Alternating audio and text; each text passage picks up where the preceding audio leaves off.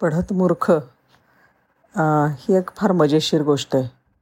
समर्थांनी आपल्या दासबोधामध्ये अख्खा एक समास दहावा समास लिहिला आहे त्याच्यावरती. शहाणं असूनसुद्धा मी मोठा.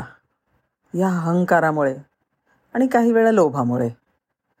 माणसं शहाणपणाने न वागता मूर्खासारखं वागतात आणि ह्याला म्हणतात पढत मूर्ख. त्याच्याविषयी एक फार छान गोष्ट श्रीकृष्ण केळकरांनी लिहिलेली आहे. असं झालं की घेलाराम होता आठ वर्षाचा. कच्छमधनं आला पुण्यामध्ये.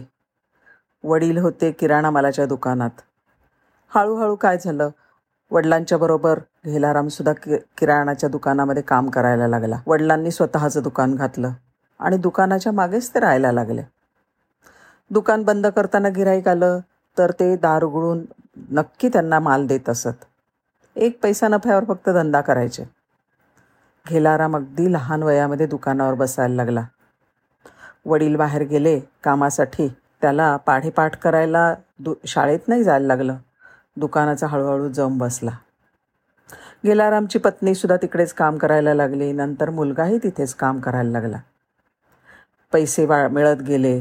धंद्यात जम बसत गेला. पण तरीसुद्धा घेलारामने कोणत्याही प्रकारचं आणि त्याचं दुकान उघडायची आणि बंद व्हायची वेळ मात्र कधी बदलली नाही.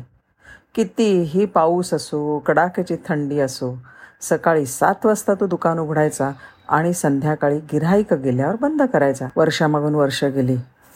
आसपासचा परिसर बदलला. आणि गेला शेटच्या दुकानाच्या बाजूला किराणाची इतर दुकानं आली. गेला शेट मजेत होता त्याला काहीच काळजी नव्हती. कारण त्याला माल कुठून घ्यायचा? त्याची प्रतवारी कशी करायची? कसा विकायचा? हे सगळं ज्ञान त्याला अगदी तो तोंड पाठ होतं त्याच्या मुठीत होतं.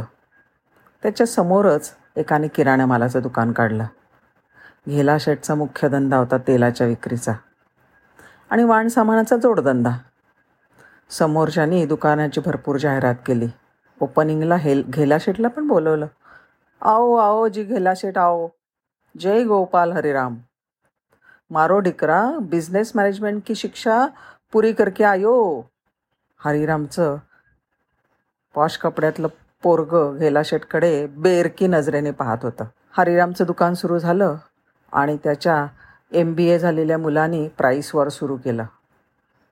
गेला शेटच्या दुकानात तेल होतं साठ रुपये किलो तर समोरच्याकडे अठ्ठावन्न रुपये. गिराईका अर्थातच अठ्ठावन्न रुपयेवाल्याकडे गेले. परत पाटी बदलली. घेला शेटने केली अठ्ठावन्न तर समोरच्यानी केली पंचावन्न. झालं. घेला शेटची दुकानाने केली पंचेचाळीस रुपये. ती पाटी जी आहे ती चाळीस रुपयावर आली. समोरच्यानी चाळीस रुपयांनी तेल किलो विकायला लावल्याबरोबर हरिरामने पस्तीसची पाटी लावली. आणि घेला शेटचं सगळं गिराईक तुटलं. पण तरी घेला शेट निवांत राहिला. घेला शेठचा मुलगा म्हणला अहो करताय काय बाबा? समोरचं दुकान जे आहे ना ते स्वस्त म्हणून सगळीकडे तिकडे रांगा लागल्यात. आपल्याकडे कोणीच नाही. पण बोल बोल म्हणता काय झालं? चारच महिन्यात समोरच्या हरिरामच्या दुकानाचं दिवाळं निघालं. मग हेलारामने पुन्हा साठ रुपयाची पाटी लावली साठ रुपये किलो तेल. हरिरामनं त्याच्या बिझनेस मॅनेजमेंटच्या मुलाला चांगलं धारेवर धरलं. आणि मग तो गेला घेला शेठकडे विचारायला. दुकानावर आल्यावर घेला शेठ म्हणले आओ आओ भाई चहा पाणी झालं. आणि मग हरिरामने विषयाला हात घातला.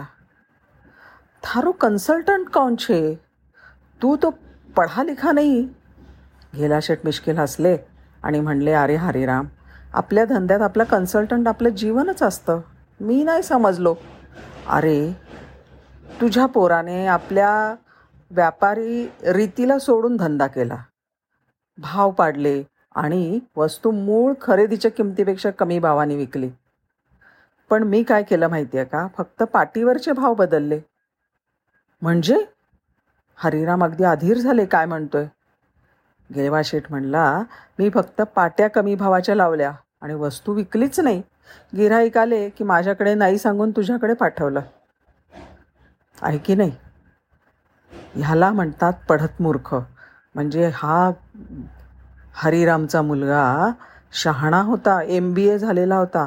पण मी मोठा या अहंकारामुळे त्यांनी शहाण्यासारखा नाही वागला. त्यांनी मूळ किमतीपेक्षा सुद्धा कमी किमतीला त्याचा भाव विक त्याचा माल विकला आणि त्याच्यामुळे तो त्याचं दिवाळं निघालं. आणि ह्याला म्हणतात पढत मूर्ख. नमस्कार.